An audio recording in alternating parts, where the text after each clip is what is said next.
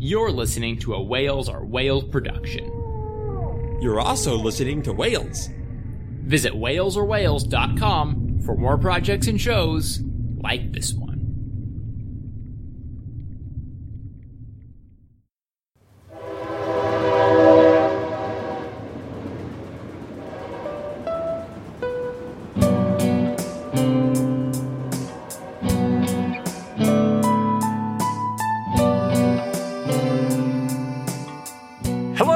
Saved you a seat. Welcome to Train Station at 8, a video game music podcast. This is episode 43, and it is about the opening song from The Legend of Zelda Majora's Mask. The reason is that game got a re-release or something like that, right, Steven?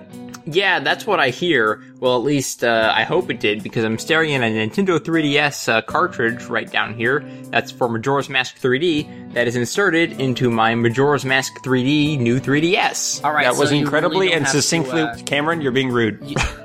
Yeah, you have not been introduced yet. All right. I think you forgot the show rules. Yeah, exactly. I am your host, Brian, and joining me today is a guest. Who is this guest, Steven? I am not sure I've ever met him before. Well, I think... He obviously has no etiquette, though, I say as I cut you off. That's exceptionally true, but I don't blame you for forgetting who he is, because he is Cameron Nutter, an age-old friend of Whales or Whales, but someone who hasn't been on a show in a while. Hello, hi. Cameron, you can talk now. Hi, guys. The reason I interrupted was because Steven has been shoving it in my face that he was able to get a limited edition something of Majora's Mask, and I was not, so... I'm a little sour about that. So. Well, okay, so I was a little confused in this point, because this is obviously what's most relevant to our listeners. Right. But at some point you Skyped me that you were, like, third in line at your GameStop to pick up the special edition. Like, what happened to that? They didn't have it? It was actually mean. They called me and they said, sorry, we're not getting any of the limited edition copies. And I was like, oh, that's super. Thanks, guys. But they called me about 2 days before the release and said... Well, they left a message. I was at work, and they said, Cameron, we have your copy of Majora's Mask ready to go. Come pick it up today. And I'm like, really? It's a trap! I got there, just the regular edition. Yeah. Aww. So, that's a bummer. It was the one time that I've wanted a collector's edition, and I did not get it, so I'm very upset. Oh, those pranksters.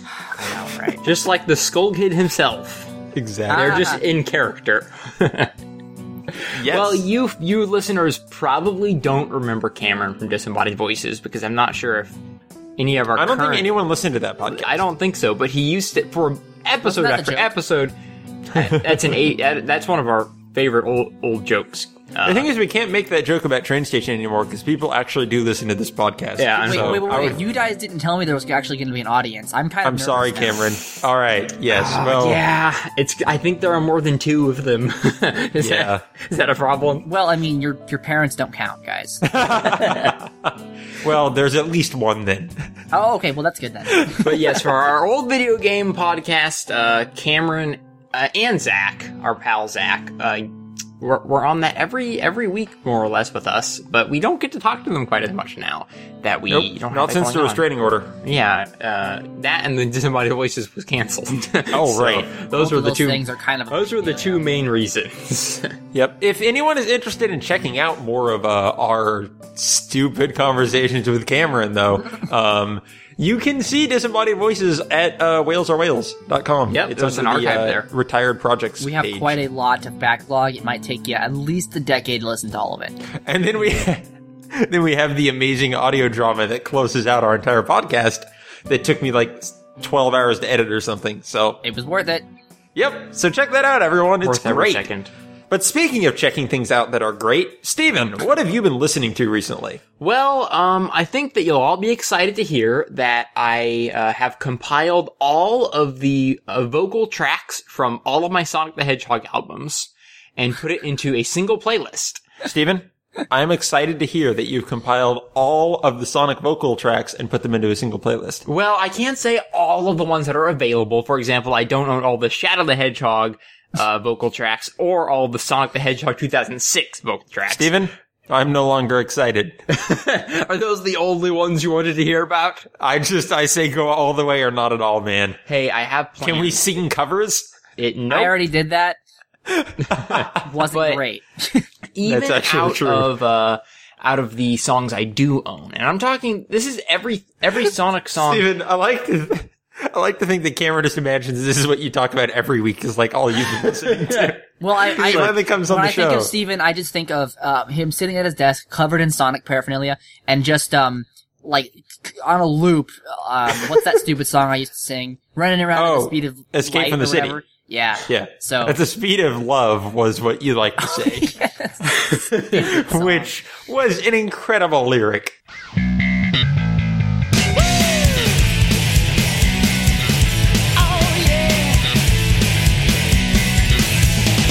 Running around at the speed of love, gotta run on my rainbow. But anyway, Steven, so you got I have a playlist. Three versions of that song, actually. Three separate versions. Oh, because there really needed to be two more than just one. And they're all so wonderful. Yep. And if there are 86 songs in total, and it's 5 hours straight of Sonic singing music. Oh. And I've just been playing that in the car. Most of it is really good, right? A lot of it is awesome. A lot of it is lame and awesome as well. Okay. So this is like the opposite of that recent thing where they released, which is, you know, the Sonic vocal tracks without the vocals. You didn't include those, right? No. Okay. No, but I mean, this is stuff all the way from Sonic R to the rap from Sonic and the Secret Rings to the Crush 40, covers of like Sonic writers songs, and it just has everything in it. So cool.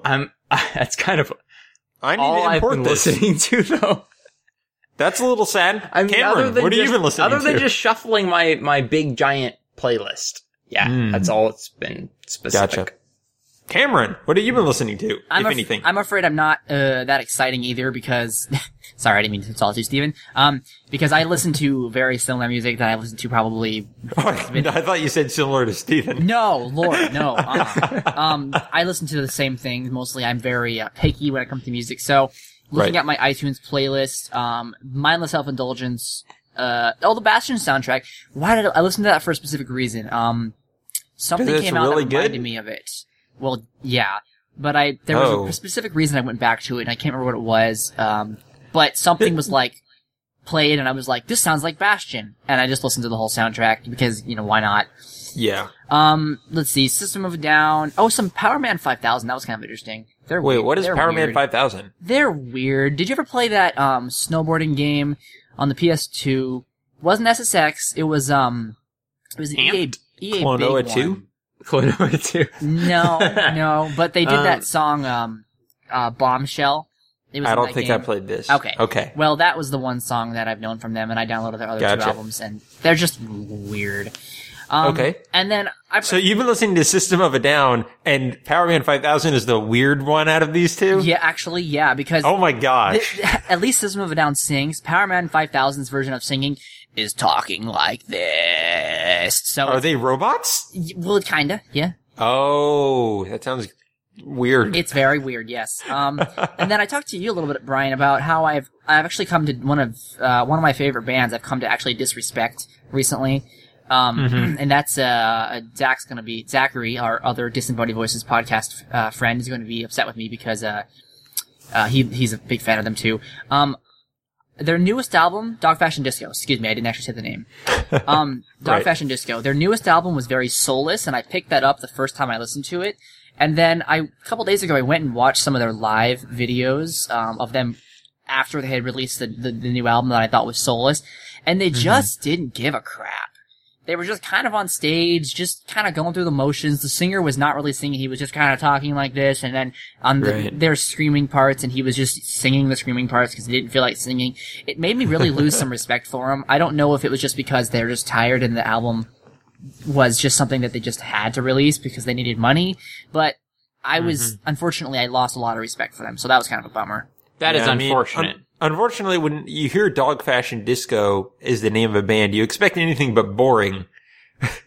Right. Well, the thing is, their new album is soulless, but it's still entertaining music. Oh, okay. And their old albums are freaking fantastic and ridiculous, more so than System even, like you mentioned. But yeah, I just was really unimpressed with their attitude towards their fans. You know, these fans are, you know, their lifeline, and they're just treating them like garbage, basically, up on stage, not really giving him a performance that they paid for, so I don't know. I lost some respect for him, so that was kind of a bummer. I probably will still listen to their music, though. Gotcha. Gotcha. Yeah. So, like, how would you describe their music? Ooh. In 3 words. In 3 words? And don't say Dog Fashion Disco. Well, that would have been perfect, actually. Insane. No. Makes no sense. Perfect. There we go. Makes no sense. Okay. All right. You seem to like, I know from talking to you about music a lot in the past, Cameron, you really like stuff that is unconventional. Like, conventional music quickly bores you. Especially if it's like a ballad. Yeah, there's a specific, songs need to have a hook for me. Yeah. And I've grown tired of the traditional hooks, I guess. So, bands like Fair to Midland and, Billy Talent and, I don't know, like, Dream Theater, System of a Down, they all have just that one weird quirk that I just really latch onto and I love. And you're right, I there's a lot of bands that I just can't listen to because I find them too boring, I guess. It's just my weird taste in music, I suppose. Other interesting, Cameron, musical fact is you love falsetto. I do love falsetto, and I specifically like it when male singers can hit those really crazy high notes, which is why I like Journey so much. Yeah. And Avenged Sevenfold, which I actually haven't mentioned once, even though for some reason I haven't mentioned them, and they're my favorite band. That guy can hit those high notes, and it's awesome. It's not that impressive when a woman hits those high notes, unless they're really crazy high notes, but you know what I mean. Yeah. I totally get what you mean, and yes, I love falsetto as well, so... Yeah.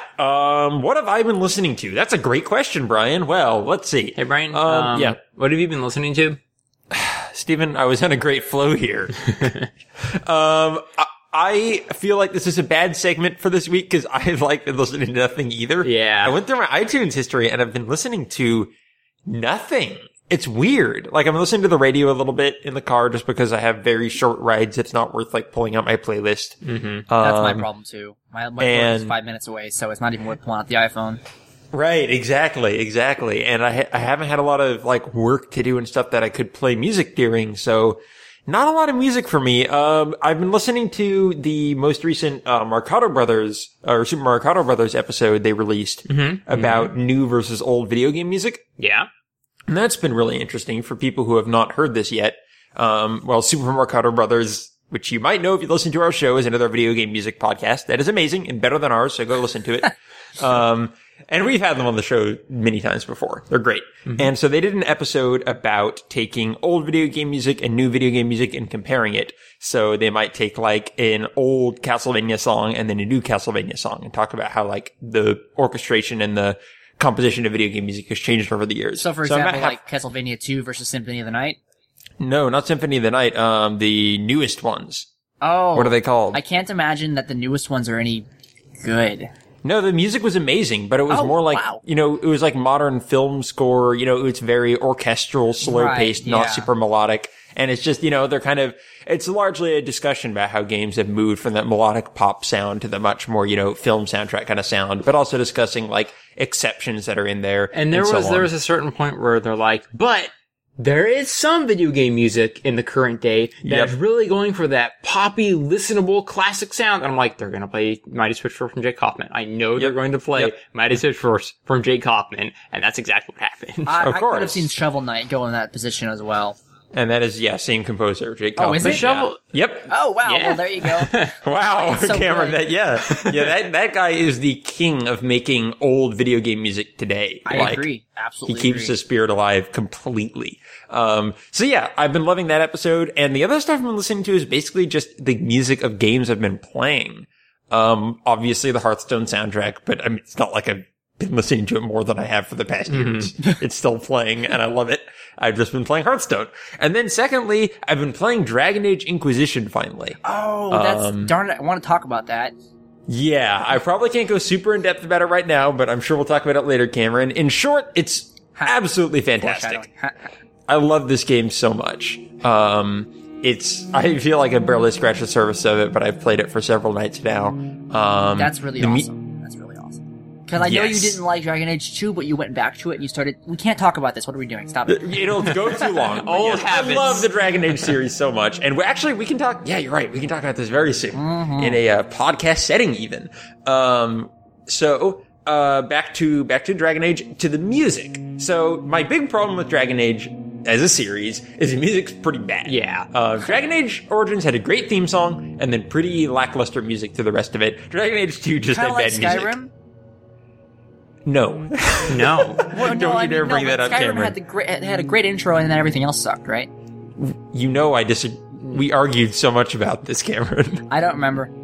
Yeah, you were arguing for the Bastion soundtrack. I was arguing for the Skyrim soundtrack. It's one of my favorite game soundtracks. I was being very close-minded, and I would be willing to discuss it again at a future date. All right, so yeah, that's a whole other can of worms. I think Skyrim has a great soundtrack, but not as good as Morrowind's. But anyway, back to Dragon Age. So Dragon Age 2 just had bad music, which Steven pointed out to me. I didn't really notice it. You're like, I didn't remember the music being bad, and so I forced you to come over and sit in my office chair and put on the headphones and listen to how bad the music was. To be fair, it wasn't as bad as you were saying, but it was pretty bad. It's not as bad as the basement theme from RE1, right? Well, no.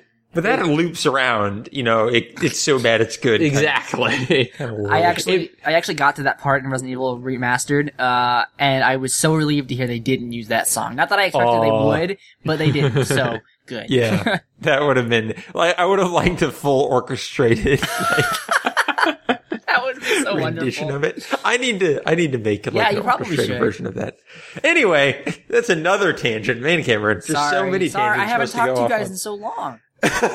Yeah, it's actually no worries. This is like the segment of our show about tangents. So, yeah, Dragon Age, the music isn't super prominent yet, but it is very, very good what I have heard. Have there been any moments where you like enter a city or like stop to listen to it? Because there was a moment that I stopped to listen to it. I can't remember where it was. The title screen has an excellent song, like which is basically the theme song of the game. Mm-hmm. It's really, really good. It actually sounds, and I can't quite decide if it sounds enough like this that it bothers me, but the melody sounds a lot like the song that Pippin sings in Return of the King. Ooh, that's a good song. The Darkest Edge of the Night or whatever it's called. That's a really good song. Yeah, that's very beautiful. Similar melody. I don't think, it's not like the same melody, but it evokes a very similar kind of emotional loss. Are we talking about like a single vocalist, or is it instrumental? It's not a vocalist. It's instrumental. All right. Just the melody of it reminded me of something. A lot of minor notes that mix well with the major notes. Yeah, okay, I know. That's really cool. It's like, it's a beautiful song, but there's definitely like a sadness to it. And it's a very similar melody. So yeah, the theme song is really great. Part of the reason the music isn't too prominent yet is that a lot of it relies less on music and more on the ambient sounds of the environment. The sound design in this game is exceptional. So a lot of the time you're exploring around, like it does not play music consistently. It's more like World of Warcraft or something in that sense. So, if you've ever listened to, the Skyrim Atmospheres track that comes with the album though, you will quickly learn that sound design and music design is very closely linked.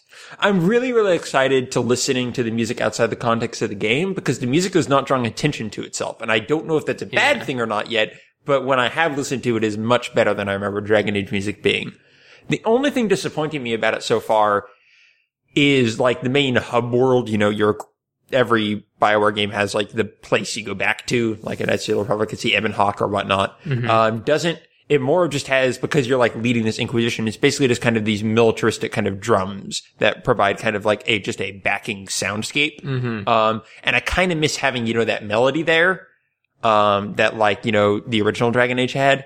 But on the other hand, really cool like techno track from the first Mass Effect that would play on your ship. And but on the other hand, this is such a large area and you spend so much time there that I don't think they could have a consistent melody like in the original Dragon Age without it just starting to get old. I mean, games like Skyrim do a pretty good job with having town overworld themes that don't grate or anything on your nerves. So I mean, it's possible. Yeah, they fade out in Skyrim. So I think they could have put some melody in here that just comes in and out, but they kind of just went, the route they went is they kind of just have this kind of, it's really good. It's like this just drum track that goes in the background that is infused almost with a little bit of electronic-y elements, which is interesting. But I would like kind of the theme song to play there or something. And maybe it does, but I don't recall it, yet. But yeah. It's kind of just initial impressions. Again, I'm very early in the game, and I haven't spent all my time trying to listen to the music, but I'm excited to keep playing through it and then to go back through the soundtrack and, like, see what I missed and see what the music is like outside of the context of the game. Just out of curiosity, what console are you playing it on? PC. Okay, so the reason I asked that was actually related to music. Because if you were playing it on console, you'd have your big TV speakers, but if you're playing on your PC, you're using your headphones. So do you think that changes your listening to the music at all? If anything, it makes me more in tune for the music because I have a really high quality headset that is amazing for playing music. Mm-hmm. So yeah, that's one thing I do appreciate. And I'm going to try listening out for the music even more as I continue to play it. But yeah, the weird thing is I'm playing on PC, but I'm using a controller because the controller. Wait, you're using a controller? Oh yeah. This game is like designed ground up to be played with a controller. Yeah, it's really awkward to play with the mouse and keyboard. Since Dragon Age 2, they really were tailoring it towards consoles anyways, so. Yeah, interestingly, like, Dragon Age 2 didn't let you play with a controller, and I kind of feel it would have been better if they did in some ways, but it wasn't quite there. But this game, like, yes, it just plays so much better with a controller than with mouse and keyboard. You know, that does make sense. You were telling me it's kind of like an action adventure. Yeah, I mean, you basically play it like an action RPG and sometimes zoom it out. Because I didn't like the first two because it wasn't an action RPG, so. Yeah, you can totally play this as an action RPG, and it actually is really punchy and feels good. It's pretty simple, but it's fun. And you don't even spend that much of the game in combat, so it's good. So yeah, moving on to our main topic here. Today's song is the opening song from The Legend of Zelda Majora's Mask. This is the song that plays when you first start the game, and Link is riding through the forest on Epona and then falls off and apparently dies or something. Opinions vary. That's a creepypasta and probably not real. If anything, he teleports to Termina when he goes through the little twisty hallway into the windmill. So, So Stephen, can I start? Yeah, go ahead. Okay, Stephen Skyped me this song this morning, and I've been spending all day listening to it and analyzing it. And to me, the first thing that stood out was... Oh, well, probably I should be more specific here. I'm just going to, introduce what the song is, and then we'll give our analysis after we play it for everyone. Oh, okay.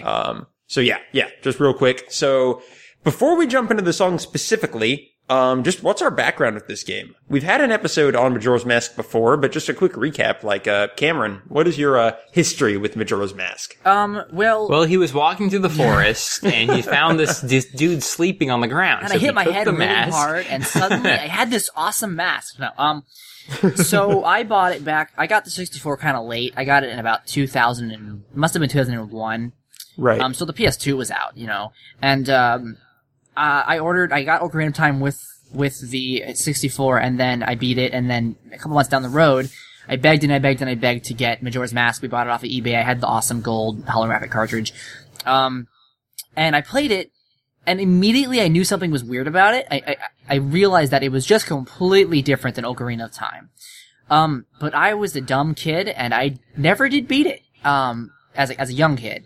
I beat the Snowhead Temple, or Snowhead? No, the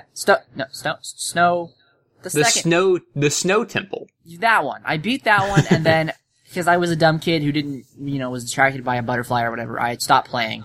But even at that small amount of time I played it, I knew that the game was just so different and weird. I could just I got the vibe from it, that it was just crazy different. And then, when it came out for the...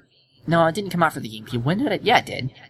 Yeah, it did. It was in that collector's edition. When it came out for the GameCube, that's when I actually ended up beating it, and I must have been 15 or 16 at that point, so, at least 5 years later. And I still don't think I definitely appreciated it more at that point, but I still don't think I really grasped my full appreciation for it until I played it on an emulator only about 2 years ago, and then I realized that, wow, this is such an awesome game, and to the date, it still stands as my favorite Zelda game. I remember when you were playing through it, a couple of years ago, you just came to me and said, I think this is better than Ocarina of Time. And you were, coming to this crazy realization. Well, it wasn't... I had always kind of thought it was better than Ocarina. I had come to the realization that it was better than Wind Waker.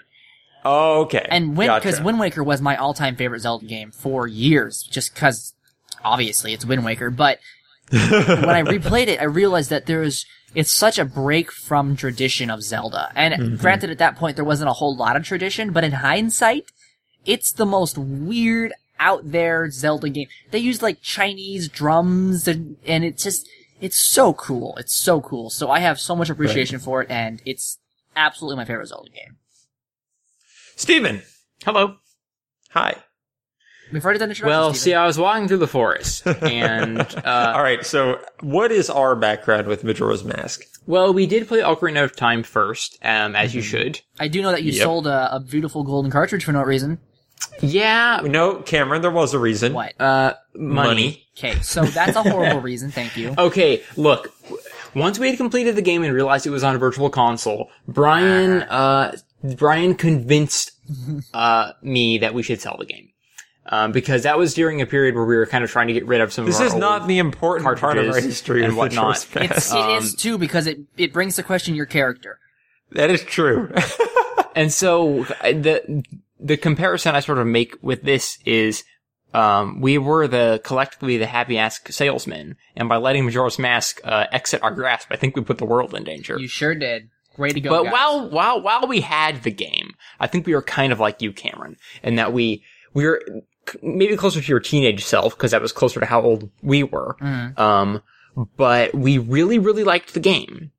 But I don't think I personally fully grasped how bizarre it was. I feel like I was still... let's be fair. I don't think any of us have still fully grasped. No, you're right. Very few people can fully grasp it.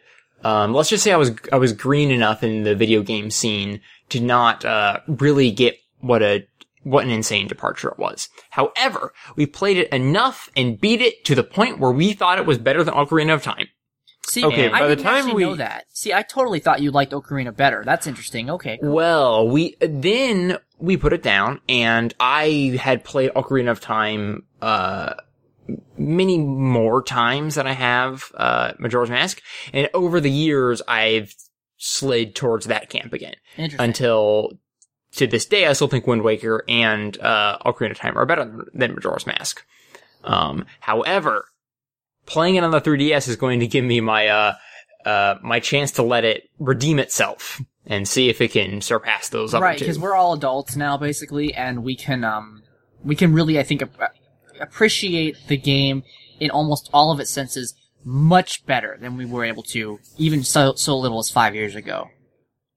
Yeah, no, I think you have a good point there. Especially just having played so many other games and watched other games get developed. Not just like the contents of this game, but the backstory of it is so interesting that it just makes everything more amplified. Yeah, absolutely. So why, Steven, did you pick this particular song? Well, first of all, this is kind of a weird episode of Train Station at 8 because we're recording really late, like at the last second. I had to edit this in the morning. And we've kind of already done this episode before. Yep. In a way, we've had Cameron on the show talking about Majora's Mask. Yes, we have. So it's like, is that all I'm good for, guys? Just talking about Majora's Mask? Pretty much. Yes. It's the only thing you know about. And the last time we really spent a lot of our time focusing on the differences between Majora's Mask and Ocarina of Time. That's right. Yeah. Oh, so, yeah. It's actually coming back to me now. That's right. Of course. Yeah. So I'm thinking maybe we'll focus on other things. This episode, or maybe we'll retread the same ground and see if we change our opinions, having played it more recently. But anyway, the reason I chose this specific song is because, first of all, it's one of the songs I've encountered in the 3DS version since I haven't had that much time to play it. You see, originally, I had planned to spend, about 20 minutes transferring my old 3DS to my new 3DS, and then a few hours... Whatever gave you the idea that was going to take 20 minutes? Guides, how did you come to that conclusion? The guides looked really easy. Oh, you fool! Yeah, I've done this process, too, when I upgraded to an XL, so... Yeah, it's not fun. So instead, I spent 20 minutes playing the game and 3 hours doing the transfer. Yeah. But hey, it worked, and now I'm finally in Termina. So awesome. So the reason I chose the song is because it's one of the songs I've encountered so far. Uh-huh. So I have fresh memory of it, and also I think that it's a really telling musical piece that sets the tone for the entire game and sets the tone for the conversation I'd like to have. It's a little underappreciated. Like, when you think about forgotten. Majora's Mask songs, the first one that comes to mind is Song of Healing, which is probably one of the better songs, but it's the one that's Song of Healing is an amazing song, Cameron. And of course the Deku Palace and what's that, the Eloquy of you get my point. There's a lot of songs that get talked about a lot. This one really doesn't. Even though Steven's right, it has a huge impact because it's the first song you hear in the game. Precisely. It's the first song you hear in the game, and it doesn't really do very much. It kind of, I mean, we'll hear it in just a moment, but it kind of hits, not literally, but it hits one note, and then changes at the very end, and it's like a minute long. But it's really powerful for putting you in the shoes of Link. And on that one note, let's go ahead and play for everyone the opening from Majora's Mask.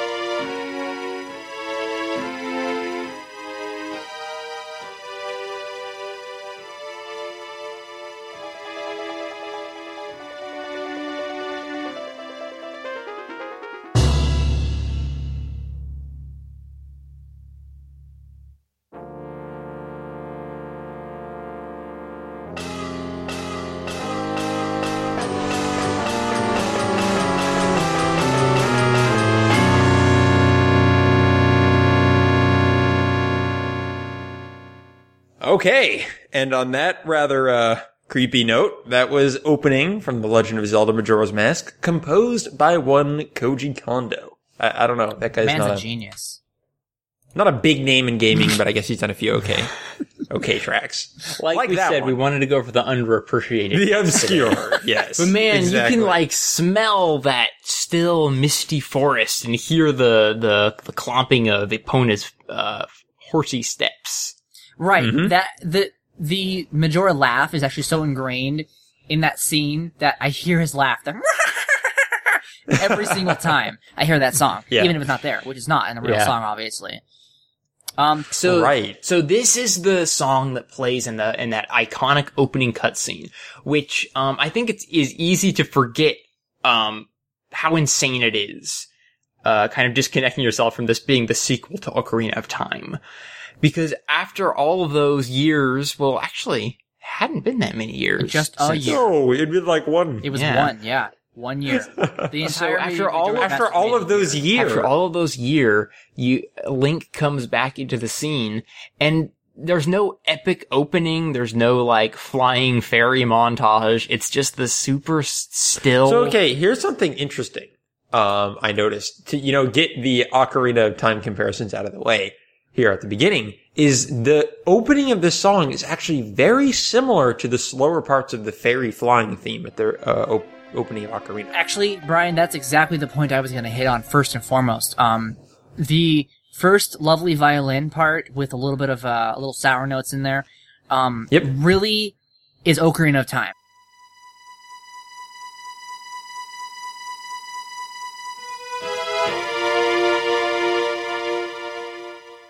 Yeah. Yep. And so as Link is clomping through the forest, you have this wonderful Ocarina of Time-esque melody, and then you get the little and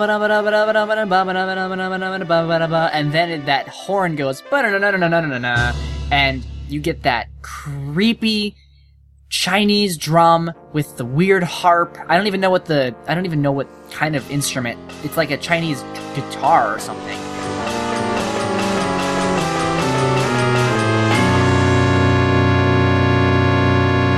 It's all based in Chinese, sounding sound effects. And it really brings you from, this is Ocarina, but things are gonna get weird. And it brings you into the Majora's Mask world so well because it slides you in with that creepy melody, and you immediately see Majora with his creepy mask, and you're like, oh, well, this is going to be interesting. And I mean, this is obvious. It's something we talked a lot about in the last episode about Majora's Mask. But it just needs to be said at the beginning. All of these assets and all of these instruments come straight from the super familiar, super popular Ocarina of Time. And so some of the magic of this game simply appears by them using these familiar faces in strange, unsettling ways. And it almost kind of lulls you into a false sense of security at the very beginning. And then soon you start to realize something weird is going down. Well, that's an interesting point too, is that as we said, using like previous assets, the beginning of the song is all played with the same like instruments from Ocarina of Time, like the same sound chip. Everything is exactly the same. In Ocarina of Time, it absolutely could have been. And then they start introducing all the elements they experimented with in Majora's Mask, like with the drum and the horns and all of the things that are more signature for Majora's Mask come in there and kind of welcome you to this new world of music. So let's talk about Majora's Mask and the music that goes along with it for a second.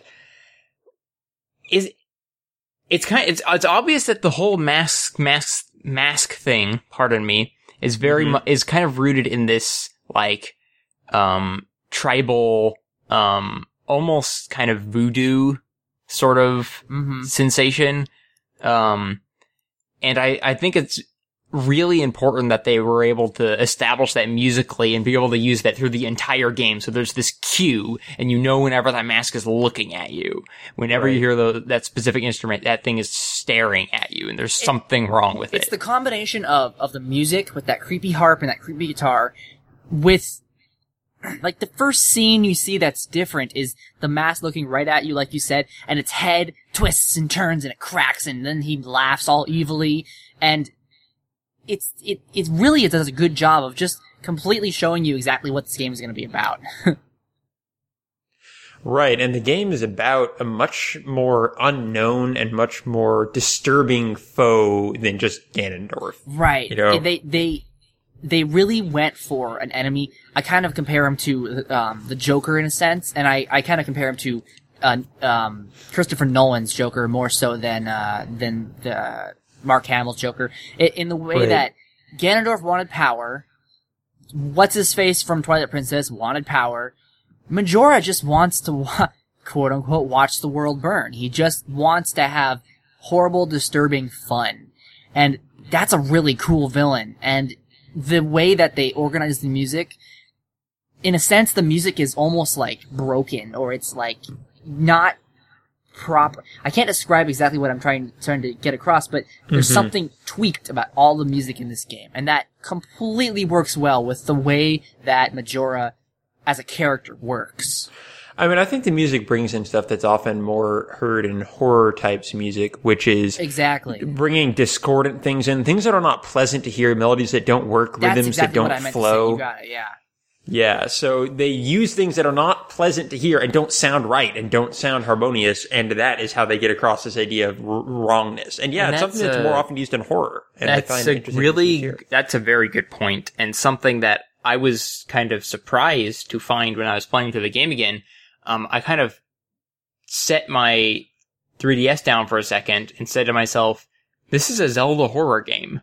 Yeah, it's like the closest we're ever going to get to a. Well, in my opinion, a very adult-themed, horror-based Zelda game. You're exactly right. I mean, there are numerous characters and situations in this game that are built to just be disturbing. Like, that's what their purpose is. It's so effective at that is, in my opinion, the scariest thing you can do is take something normal and familiar and then turn it into something unfamiliar and, you know, disturbing. What is that? And Stephen, you know what? I think I brought up this exact point. In the last time we talked about Majora's Mask, Stephen King wrote, the scariest thing you can possibly do to anybody is go into someone's house and turn all of their items, like, 2 degrees to the left or to the right. That's the difference between horror and, like, frightening, being terrified. Horror would be like a dead body in the house, and, oh, there's a dead body, oh my gosh. That terrifying feeling is where everything looks exactly the same, except it's just a little teeny bit off. Right, and Majora's Mask, you know, yeah, it capitalizes on this fully because it uses all of the old assets and then turns them that little bit off. And here's one of the beautiful things that it does, and this is, they did this musically as well. In the beginning, like we were saying, the instruments, it sounds like it's an Ocarina of Time song. You know, you sound like you're in familiar old Hyrule. And before you know it, you jump down the rabbit hole, and you're in Termina, and everything's weird, and you get completely caught up in this adventure where you're a Deku scrub, and the moon is crashing into the earth, and who are these strange people?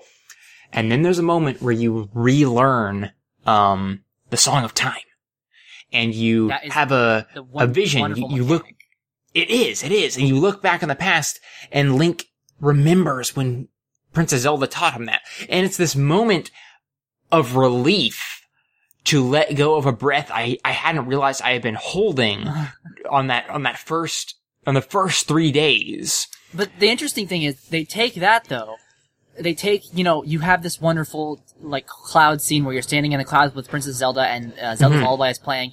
And then you're back into the world, but you still have the Song of Time to go back to. You're still thinking, okay, the Song of Time is the song that I can hold on to in this crazy world of this. Yeah. But then you have the double Song of Time and the inverted Song of Time. And that just messes everything up. Because you think about it and you're like, this one place I could go to where nothing is horrible is now creepy and twisted too, because the inverted Song of Time is creepy. Just like the rest of the music in the game. And so they used the Song of Time, and that was one of the coolest mechanics. Even the first time I played Majora's Mask as a kid, the way that you reuse the Song of Time was an awesome idea. It was insanely a good idea. And it's the old turn everything a few degrees the opposite way you're expecting, because it's just playing the familiar songs backwards. Like, yeah, yep, exactly right. Oh, it's messed up, man. It's messed up. I don't think people realize exactly how twisted and turned this game is. Like, everyone's always like, oh, Majora's Mask is so creepy. Majora's Mask is so horrible. It really is a twisted trip into some crazy world. And I think it makes it even better because we played Ocarina of Time where things were just a normal fantasy world. Mm-hmm. And taking bits and pieces of music from here and there and putting it into Majora's Mask but messing it up. Just all these little things they did, including with the music. I'm trying to relate it back to music and not just gush about Majora's Mask. Just really pumped out this world that was just so dark and twisted, and it would fit into a horror novel or anything like that so well. I think what makes Majora's Mask so effective at that, though, is, at least for me, I never thought it was, like, marketed as that. I never felt like it was trying to bill itself as this is going to be the scariest game you've ever played. Well, it's not Nintendo. It's not really Nintendo's forte. I don't think that advertising it as a creepy, adult-themed Zelda game would have worked, because people would have been like, well, like, you know, most of the kids probably wouldn't have been able to play it. I know my parents actually had some reservations about letting me play it because my dad read up on some stuff about it and he was like, "This looks pretty creepy," and blah blah blah. So if they had built it like that, build it as creepy as it is, right, I'm not sure people would have played it as much. Not that they played it a lot. I think that's part of what adds to the mystique of it, is it's a lot more scary to find out there are disturbing undertones to a thing that should supposedly be normal than be told you're going to be scared and then say, I'm not going to be scared. And, you know, that's a really important point, musically and everything elsely about Majora's Mask. It doesn't feel like it's trying too hard, and it doesn't feel like it's trying to take something innocent and then making it creepy to be, you know, shocking or cool or something. It feels like this really genuine, creative, so crazy it just might work, I can't believe they're letting us make this, I can't believe they're letting us make this kind of moment. Well, I think it really relies on the user as well, because, so imagine for a second that you hadn't played Ocarina of Time. Obviously, the game would still have a good impact of being creepy, but would it have had as much of an impact on you if you hadn't have known what the Song of Time was, and if you hadn't seen all these characters and music from pulled straight from Ocarina of Time? So they really, I think, they relied on the user's knowledge of previous Zelda games and previous experiences, and because of that, they were able to grab those memories out of our brain and just twist them into knots and turned it into something creepy, and I don't think it would have had that kind of impact if we hadn't played previous Zelda games. Still would have been creepy, but not as. So here's a little question, and this isn't very musically related. I'm sorry, folks, but honestly, if I'm being brutally honest with the world, I only chose this song because I really wanted it to be an introduction to us talking about Majora's Mask for a while, because I really like talking about Majora's Mask. But what do you guys think the moon is all about? Because I was starting to think about that today. And the moon has a face, right? I'm pretty sure it has a face. And it looks real. No, I don't think so. No, wait. It does. I'm looking at the cover art right now. Absolutely. I can count the teeth. Are you sure they didn't add that just in the 3D version? Oh, I guess you can kind of read that into it. Actually, would that not be terrifying if you had the 3D slider off and there's no face, and as you turn it on, a face? Oh my god. They missed out. So, to touch on the obvious. I had a specific... Oh, what? Go ahead. I had a specific question to ask, though. Go ahead. Has the moon always had a face in this world? No. No, I don't believe so. I think when Majora got this evil, twisted power... He took the moon as his own, and like I said earlier, he's just kind of having fun watching the world just be destroyed. So he was like, the moon. Turn the moon evil, because in the later part of the game, that's his, like, home. That's his home base. And we don't know much about Majora, or the Skull Kid in general, but he turns the inside of the moon into, like, his comfort zone. But then he also turns it into 4 different trials that Link has to go to. So he's taken the moon and made it become his home, almost. And so I think it would, in his mind, if I'm putting myself in his eyes, this would be so hilarious if I made this moon look have a horrible face that's crushing all of the people in this town. Wouldn't that be great? That makes sense to me. That seems like something he would do, but as I was listening to the villagers, and I'm very early on in the game, I haven't played the full thing in years, but as I was listening to everyone talk about the moon, they were concerned that it was big. They were concerned that it was going to crush them, but no one seemed put out about the face. That's what I thought too. So there's two possibilities for that. One is it's just a video game, and they didn't program it in there. Or you're right, this moon had a face, and it's always had a face. But then you have to question, why in the world did this moon have a face? In the first place. So has this moon... And if it has a... Go ahead. If it has a face, does it have a personality? Is it like a person? And is he really bummed out about his face being smashed into the... He did cry. He's crying all the time. That's a good point. And yes, the moon tears are something that the guy in the observatory is like, hey, go look in the thing. You might see a moon tear. So obviously, the moon tears are something that's common in this world. So it has... That's a really, really good point. It's had eyes. At least it's had eyes for who knows how long.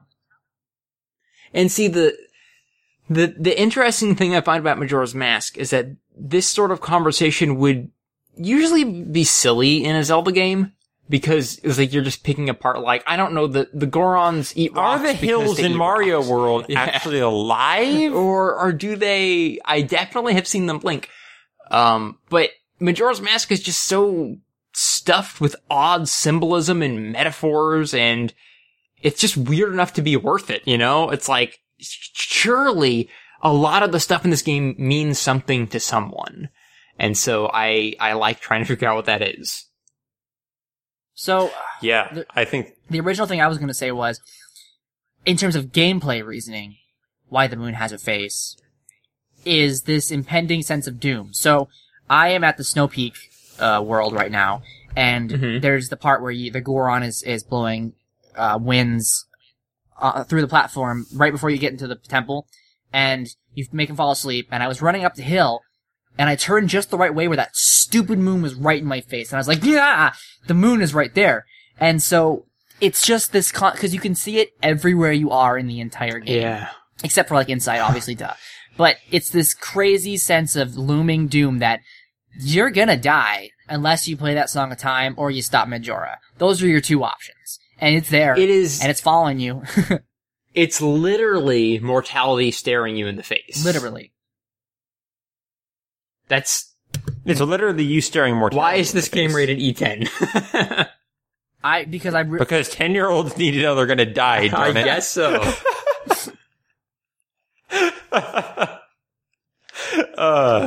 Yeah. I don't know, like, it seems like we go down so many rabbit holes about the metaphors of this game. Mm-hmm. And it's hard to say what it all is for, if it's for any one thing, or, I don't know. Why don't we it feels like it's too... Why don't we discuss something a little different about Majora's Mask? And I think, we honestly might have discussed it previously, but I can't remember. The negative part of the music. Because we all know there's actually bad music in this game. Yeah, that's true. And so, why in the world do you think that things like... Okay, first of all, the majority of the Ocarina songs are pretty crummy. Yeah. Ocarina of Time had, 10 songs? Maybe 12 songs? I can't remember exactly how many. Mm-hmm. No, more than that, because there was the teleporting songs. And yeah, there was, crazy amounts of songs, and they were all good. They all had a wonderful story behind them, and they were all really exciting. Things like the Goron Lullaby...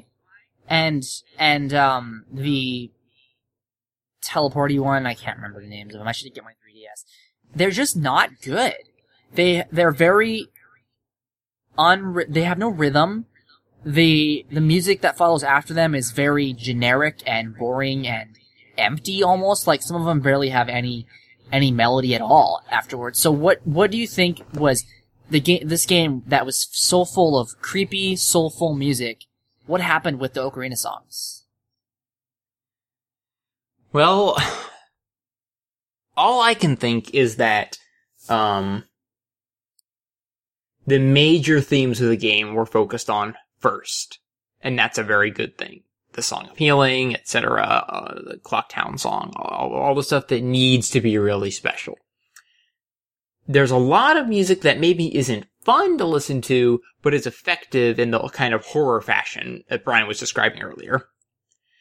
And I guess the rest of it sort of fell through the cracks because either Koji Kondo just ran out of material, was busy, or was just overtaxed and tired from his work on Ocarina of Time. So you don't think that there is a specific, reason that this music is not as good, or I guess you did give one reason that it could be because it fits a horror theme. But could there be a overarching reason that the melodies for the ocarina are poorly composed? I think one reason might be that the reason the melodies worked so well in Ocarina of Time is they were so beautiful and they were so simple and they were so pleasing to listen to that made a 5 or 6 note melody. Work. I think maybe what could have happened to Majora's Mask is they're like, well, we need to make this more complex. We need to not make it pleasing to hear. Mm-hmm. We need to make it interesting and off. And when you have to do that for an 8-note sparse melody, it may be just too much, biting too off more than you can chew. They could have. They could have used the. Could have. Obviously, the game was made 20 years ago. They absolutely could have used the ability to change the key of the notes, because you can slide the analog stick up and down while you're playing the notes, and it makes noises.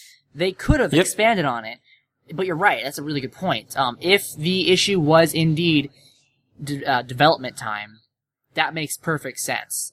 If it wasn't development time and there was a reason behind this, it also sort of makes sense to think that the reason they were poorly sounding is to make it poorly sounding, because this world is so weird anyways. But I just don't think it comes across as well when you do it in a melody-driven song that's also very simple, then it's just going to sound like a bad melody. Well, the thing is, a poor-sounding melody is so subjective that you can't just say, these were bad songs. Okay, maybe some of them are actually objective. But they're not great. But you think of the Song of Storms, and that was creepy and weird, and totally would have fit this game. That is very true. But also very melodic and very memorable. It's actually in the game. Right. But I know what you mean. They could have made more like that. Right. So maybe the excuse that they didn't have the ability to create creepy music in the 8-note space doesn't quite hold up, but the thought that they didn't have the time still does. Of course, we're just speculating, so I'm not sure if there's any more reason to speculate specifically, though. It's an interesting question, though, because it is a very stark contrast. The music... around a lot of the other game, game songs can be compared to Ocarina of Time somewhat favorably. Like, it's a different style, but it feels like for the Ocarina songs, what I remember them at least, they're just very underwhelming compared to what you're getting from Ocarina of Time. I don't know. I specifically remember as a kid disliking some of the Ocarina songs. I would be like, why is this song just not as good? It's just, even as a little kid, I totally got, I don't like these songs as much. They're just not as good. So it's really interesting to think about. I'd be really, it's obviously impossible and it will never happen, but I'd be really curious to pick the developer's brain about Majora's Mask in general, I think. That would be so much fun to really dig deep and be like, why in the world Tingle? Why in the world? Actually, they explained Tingle. This was the game that made Tingle, wasn't it? They explained Tingle. That explains a lot. Are you guys aware that Tingle's father was in this game? Who is Tingle's father? What? Remember the big hairy-chested guy at the boat tour? Him? Oh, right. There's a little picture frame next to him that shows him and a tiny little Tingle holding a balloon. Oh, you are so right. You're really right. Yeah, that's exactly right. Weird. I didn't remember that. I think I remember remembering that. But Tingle, that's crazy. In the game, Tingle mentions his father, like, giving him a hard time for wanting to be a fairy and stuff. That I remember. Yeah. So, Did you actually, Kotaku got an interview with one of the developers in Majora's Mask. Tingle? No, with Majora's developers. And they explained Tingle. Did you guys read that? No, what? So do explain Tingle. The idea was that they wanted maps in this game and the ability to purchase maps, but they wanted to give it some personality. And so they created this guy who would walk around the world and he would sell you maps. But then they thought, well, it'd be kind of fun to add a little more character to him, so let's have him fly around to, he's up in the air, he can map out the territories. And then this is how their mindset went. Well, anybody who flies around with a balloon selling maps has to be weird, right? right? So let's make him really weird!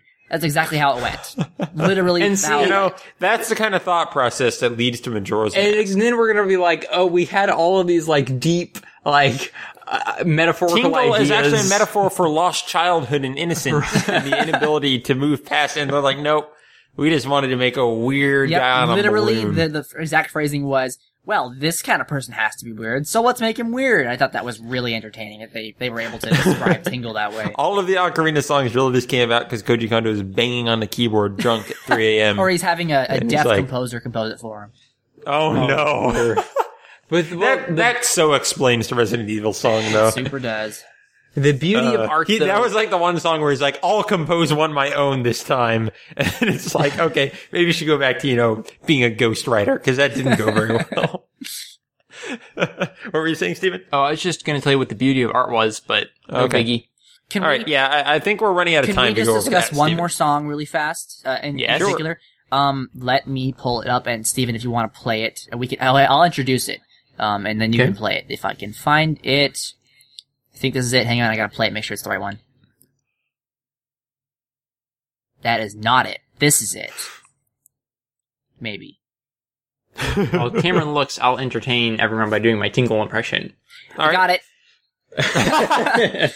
So, the Stone Tower Temple, temple is... a very weirdly designed temple in general. So what happens is you go and you're just, it's like, oh, it's a normal temple, I'm going through the rooms. And then about halfway through, all of a sudden, literally the entire temple turns upside down. Literally, that's what happens. And so they took that song that played in the original version of the temple, and they just made it weirder for the inverted version. So, without further ado, this is Stone Tower Temple Inverted.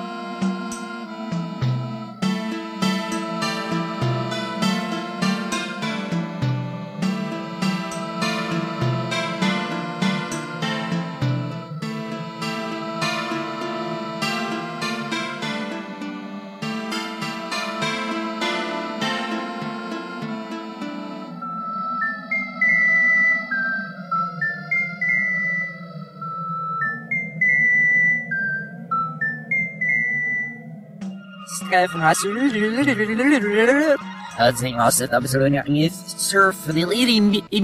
the first thing I noticed about this song is the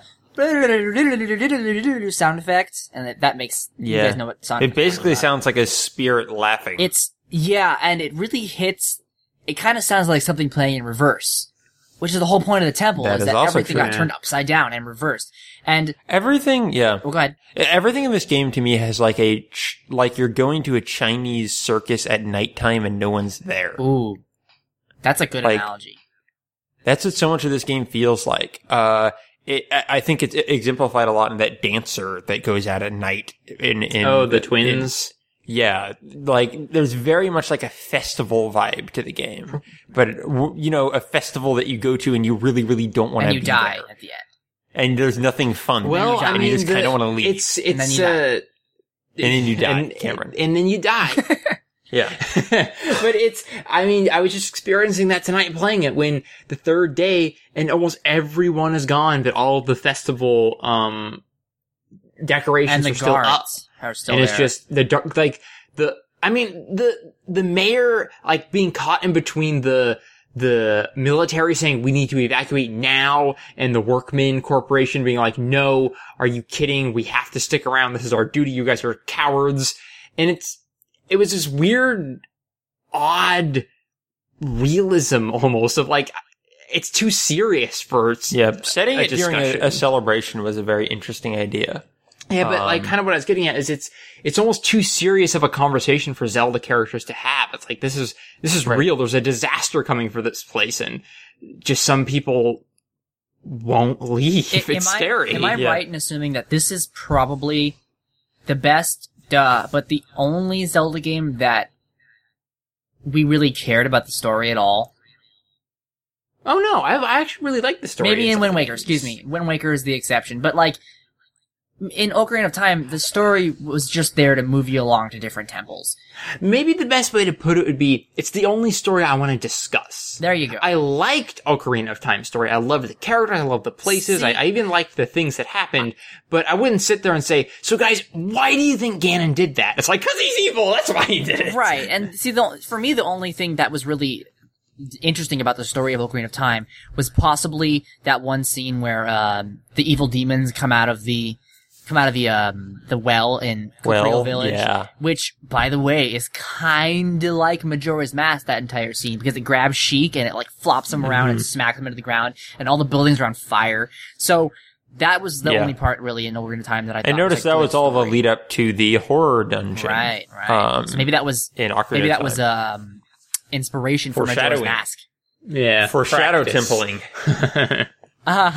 See what I did there. Well, speaking of foreshadow templing, I wanted to discuss this actual song a little bit. I thought that it was interesting because it's more melodic than most Zelda temples. Yeah, see, that was what my point was going to be, I think, about the whole song in general, is that it's one of the only songs that I think would be I don't know how to phrase this without making the rest of the soundtrack sound bad, but it's the only one that could be a real song. That doesn't make any sense. I mean, you have Clock Town and stuff. That doesn't make any sense. See, I can't exactly explain how I'm trying to describe this song. There's a chorus and a bridge, and a chorus and a bridge, and a verse, and it just feels like it has multiple parts. And when the ocarina comes in by itself, it's just so creepy, and it makes the hair on the back of your neck stand up, and I really can't describe exactly what I'm talking about, so maybe I'll just shut up and let someone else talk. I think I get part of what you're saying, but it is, we took on a hard task here because Majora's Mask is not an easily explicable game. That's the fun about it is that it is inexplicable. So we're trying our best here to make words about it. Words. It's kind of a futile task. Well, this is a late night podcast. It's like I said, it's the last second. I'm fresh off playing Majora's Mask. So I'm fresh off 7 hours of Dragon Age, so I'm so zoned out right now. So it's going to be a weird episode. We'll see if it's good at all, but mostly it's just here for us to have a bit of a platform to talk about this crazy game. Yeah, something I really enjoy is how it's not even really the melody, but the backing, that na na na, is dueled between the instrument and that creepy, unnaturally high vocalist. Does a really good job of portraying the creepy, this is the temple that takes place with all those kind of ghosts and monsters in the valley, story, right? It's like Icaragua Valley or something like that, and it's the whole Valley of Spirits, right? The whole point of this entire place was that everyone's dead. Everyone is dead, and their ghosts are haunting the area. That's the story of this creepy freaking area, and the music amplifies it perfectly. And as a matter of fact, if I mean, the music time, literally... I would show you one more song. Right, like the music literally pulls in elements of singing ghosts and actually, you know, spirits. I'm going to go ahead. This is going to be one of the last things we talk about. I want you to go ahead and, Steven, and edit this in. This is Econo Valley from Majora's Mask.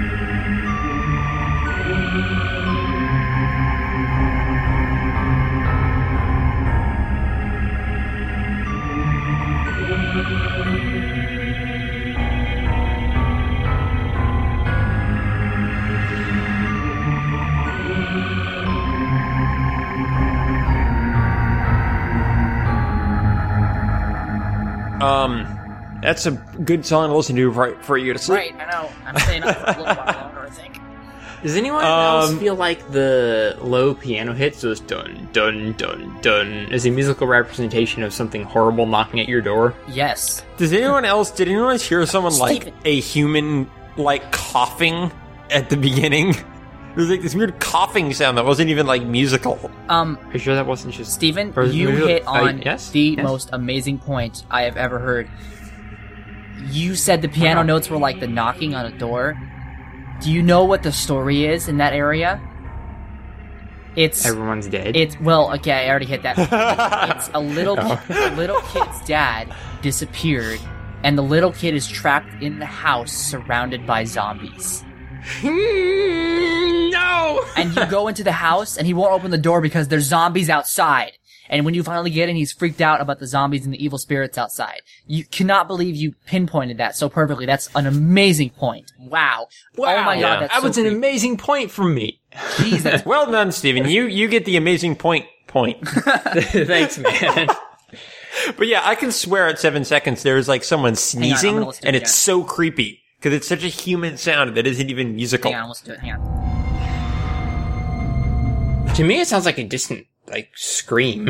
Hang on, something. I actually can't pinpoint it. One sec. Sounds like sneezing in the right channel. Is it right at 6 seconds? Okay, hang on. It just sounds like strings. Okay, I hear someone sneezing. It sounds like strings mimicking a distant scream. Okay, that I could agree with. Yeah, whatever it is, it's creepy. Yeah, it's really creepy. This whole game's creepy. It's really creepy. That is the extent of my discussion on this game. All right, we summed it up, folks. Majora's Mask is a creepy game. But no, these are all fantastic points and fantastic songs that each of these songs could really get their own episode. Majora's Mask is one of the most fascinating games to talk about and think about and play. And I'm really excited whenever Steven's done with this copy so I can steal it and play it. To go through this game again while actually caring about music and narrative and stuff in games other than like, wow, this mask looks funny. It really is a weird masterpiece. Like, there's nothing that's ever been like it since or before. And it's because of the weirdness of it and because it's just so unique, it's almost timeless. And this update 3D version that they released fixed all the weird issues that the game might have had in the first place, and because of that, it's just a masterpiece of a game. It's absolutely a masterpiece. It's now kind of an unobstructed gem all those reasons and excuses you had to not play it before have been removed. Right. All the main complaint about the game was the dungeons weren't very fun. Well, first of all, the dungeons aren't really even the meat of the game, and second of all, they fixed it. Mm-hmm. And so now what we're left with is this masterfully crafted, weird, fun, scary, creepy game that we will probably never see anything like ever again. Yeah. And all that strange, unsettling, thought-provoking stuff that we just heard was all kicked off with those opening strings, and with Link in the Forest that remind you of Ocarina of Time. And it just seems like such a distant time ago. And just to think back to, like, the Goron City and Hyrule Fields and meeting Kapora Gabora the Owl and all those normal Zelda things just seemed like a world away. And Steven, I would like you to end this episode on the end credits from the game, the song obviously, because I believe that it really sums up the game in general, because after everything is saved and you've saved all the people and you've completed all the tasks for all the people who are needing Link's help, it's the one song that doesn't have a dark undertone at all, except towards the middle where they show a little bit of a cutscene with the Skull Kid. But even then, it's a happy, sad sound instead of a creepy, sad sound. So go ahead and end on that. It's a wonderful ending to a game that is just so amazing. It's interesting that the game opens and ends with lacking the characteristic wrongness and seen throughout the entire rest of it. I'm positive that was intentional. Yeah. It was an experience. It's probably one of the most original soundtracks Nintendo's ever put out. It's really interesting that Koji Kondo did something so outside his comfort zone. So many of his soundtracks are going to be upbeat and are going to be catchy and are going to be melodic. That the idea that he basically had to experiment with a atonal horror soundtrack working in the world of Zelda for a project like this was something really special and something, like you said, we might not get to see a composer like him doing for a very long time. I can't imagine that the new Zelda's going to have any elements from Majora's Mask in general. If it does, that's ridiculously wonderful, but I seriously doubt it. So we just need to savor Majora's Mask for as long as we possibly can. Exactly, this podcast. Like this podcast. So next week, we're going to spend the episode talking about the Happy Mask Salesman. Who is he? Where did he come from? We're just going to start a podcast all about Majora's Mask speculation. I'm good with that. I mean, yeah. Yeah. Dude, yeah. All right. Called Majora's Cast. Wow. I was trying to think of a name faster than you, and you came up with a wonderful one immediately. So I just don't even... Whatever. Hey, I am on point, man. Speaking of being on point, that'll about wrap up our episode tonight. That was fun. I think, being dazed at, 1 a.m. is probably the only right way to talk about The Legend of Zelda Majora's Mask. The only right way. The developers would be proud. I'm sure that's how they developed it. Probably. Exactly. With only a year to make it? Yeah. Absolutely. Yeah. Yeah, probably half the time was them, basically sleep-deprived. Basically hallucinating through most of the development of that game, which explains the final boss. Oh, that was so creepy. Oh, even when I was young, I knew something was wrong when I faced that guy. Yeah, even the first temple. Okay, whatever. End the podcast. Yeah. Podcast. All right. So, Twitter, people. We're on Twitter. You can find me. You can find me, StephenKelly180 on Twitter. You can find Brian as Lord Meldor on Twitter, and Cameron as Dell 90 Watt AC. Is that still what it is? Still got it. Yep. I don't tweet much, but if you want to follow me, I do retweet things. So. Yeah. And there's also the show Train Station itself, which is just Train Station at 8. Yes. Our email is trainstation8@gmail.com. If you want to, email us. You want me to take on this? I got it. I'm professional. Shut up. Our YouTube is Train Station at 8. Search that on YouTube, and you'll totally find us on YouTube. We are also part of the Whales or Whales production network, where other awesome shows like this have other awesome people like us. So check that out at whalesorwhales.com. And if you'd like to hear more from Cameron Nutter in the future, you'll be excited to see a new show we're going to launch soon if nothing goes terribly wrong. Yeah, Majora's Cast. It's going to be great. Sunday, tune in to see Majora's Cast, where we discuss the mask design for 5 hours. One of the masks, I should hope. We're going to start recording that right now. The pig mask, not Majora's Mask, just the pig mask. The thing I love about the pig mask is how strikingly it resembles a pig. So something else interesting is we are now on Stitcher. If you are listening to us somewhere and want to listen to us somewhere else, Stitcher. We're on Stitcher now. What the heck is Stitcher? That's a good question, Cameron. Stitcher is the leading sort thing. I don't have my press release in front of me, but Stitcher is basically a place that collects and puts out podcasts that like Android users and stuff can go to if they don't want to use iTunes. But not iPhone. Well, I mean, you can do it with iPhone as well. I just mean you probably.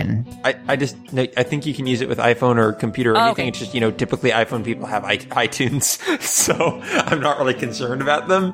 But it's just an alternative to that. It seems like a really good program, and we recently submitted and got our podcast up on there. Very so cool. Check it out, everyone. It's a good podcast place that people go for podcasts. And on that note. We are going to end this show. Cameron, thank you very much for coming. This was very much fun. I was very happy to come on and talk about one of my favorite games of all time, so thank you, gentlemen, very much for having me. Absolutely. I suppose in about 8 or 9 more months, we had to have another Majora's Mask episode. You guys can have me on the show whenever you want. You guys are in charge of that. Yes. I know. We're going to have you on sooner, and it's going to be about something that's not Majora's Mask. I'm totally good with that. I'm serious. We can talk about Skyrim again if you want. Oh, no, that's... I was closed-minded. I would come in with an opener mind this time. All right. Bastion is always, that's always one that you've got a lot of passion for. So we'll see. I'm sure we're going to have lots of song ideas. Steven? Yeah? Are you there? Yeah. Thank you for coming. Oh, you're very welcome. You're very welcome indeed.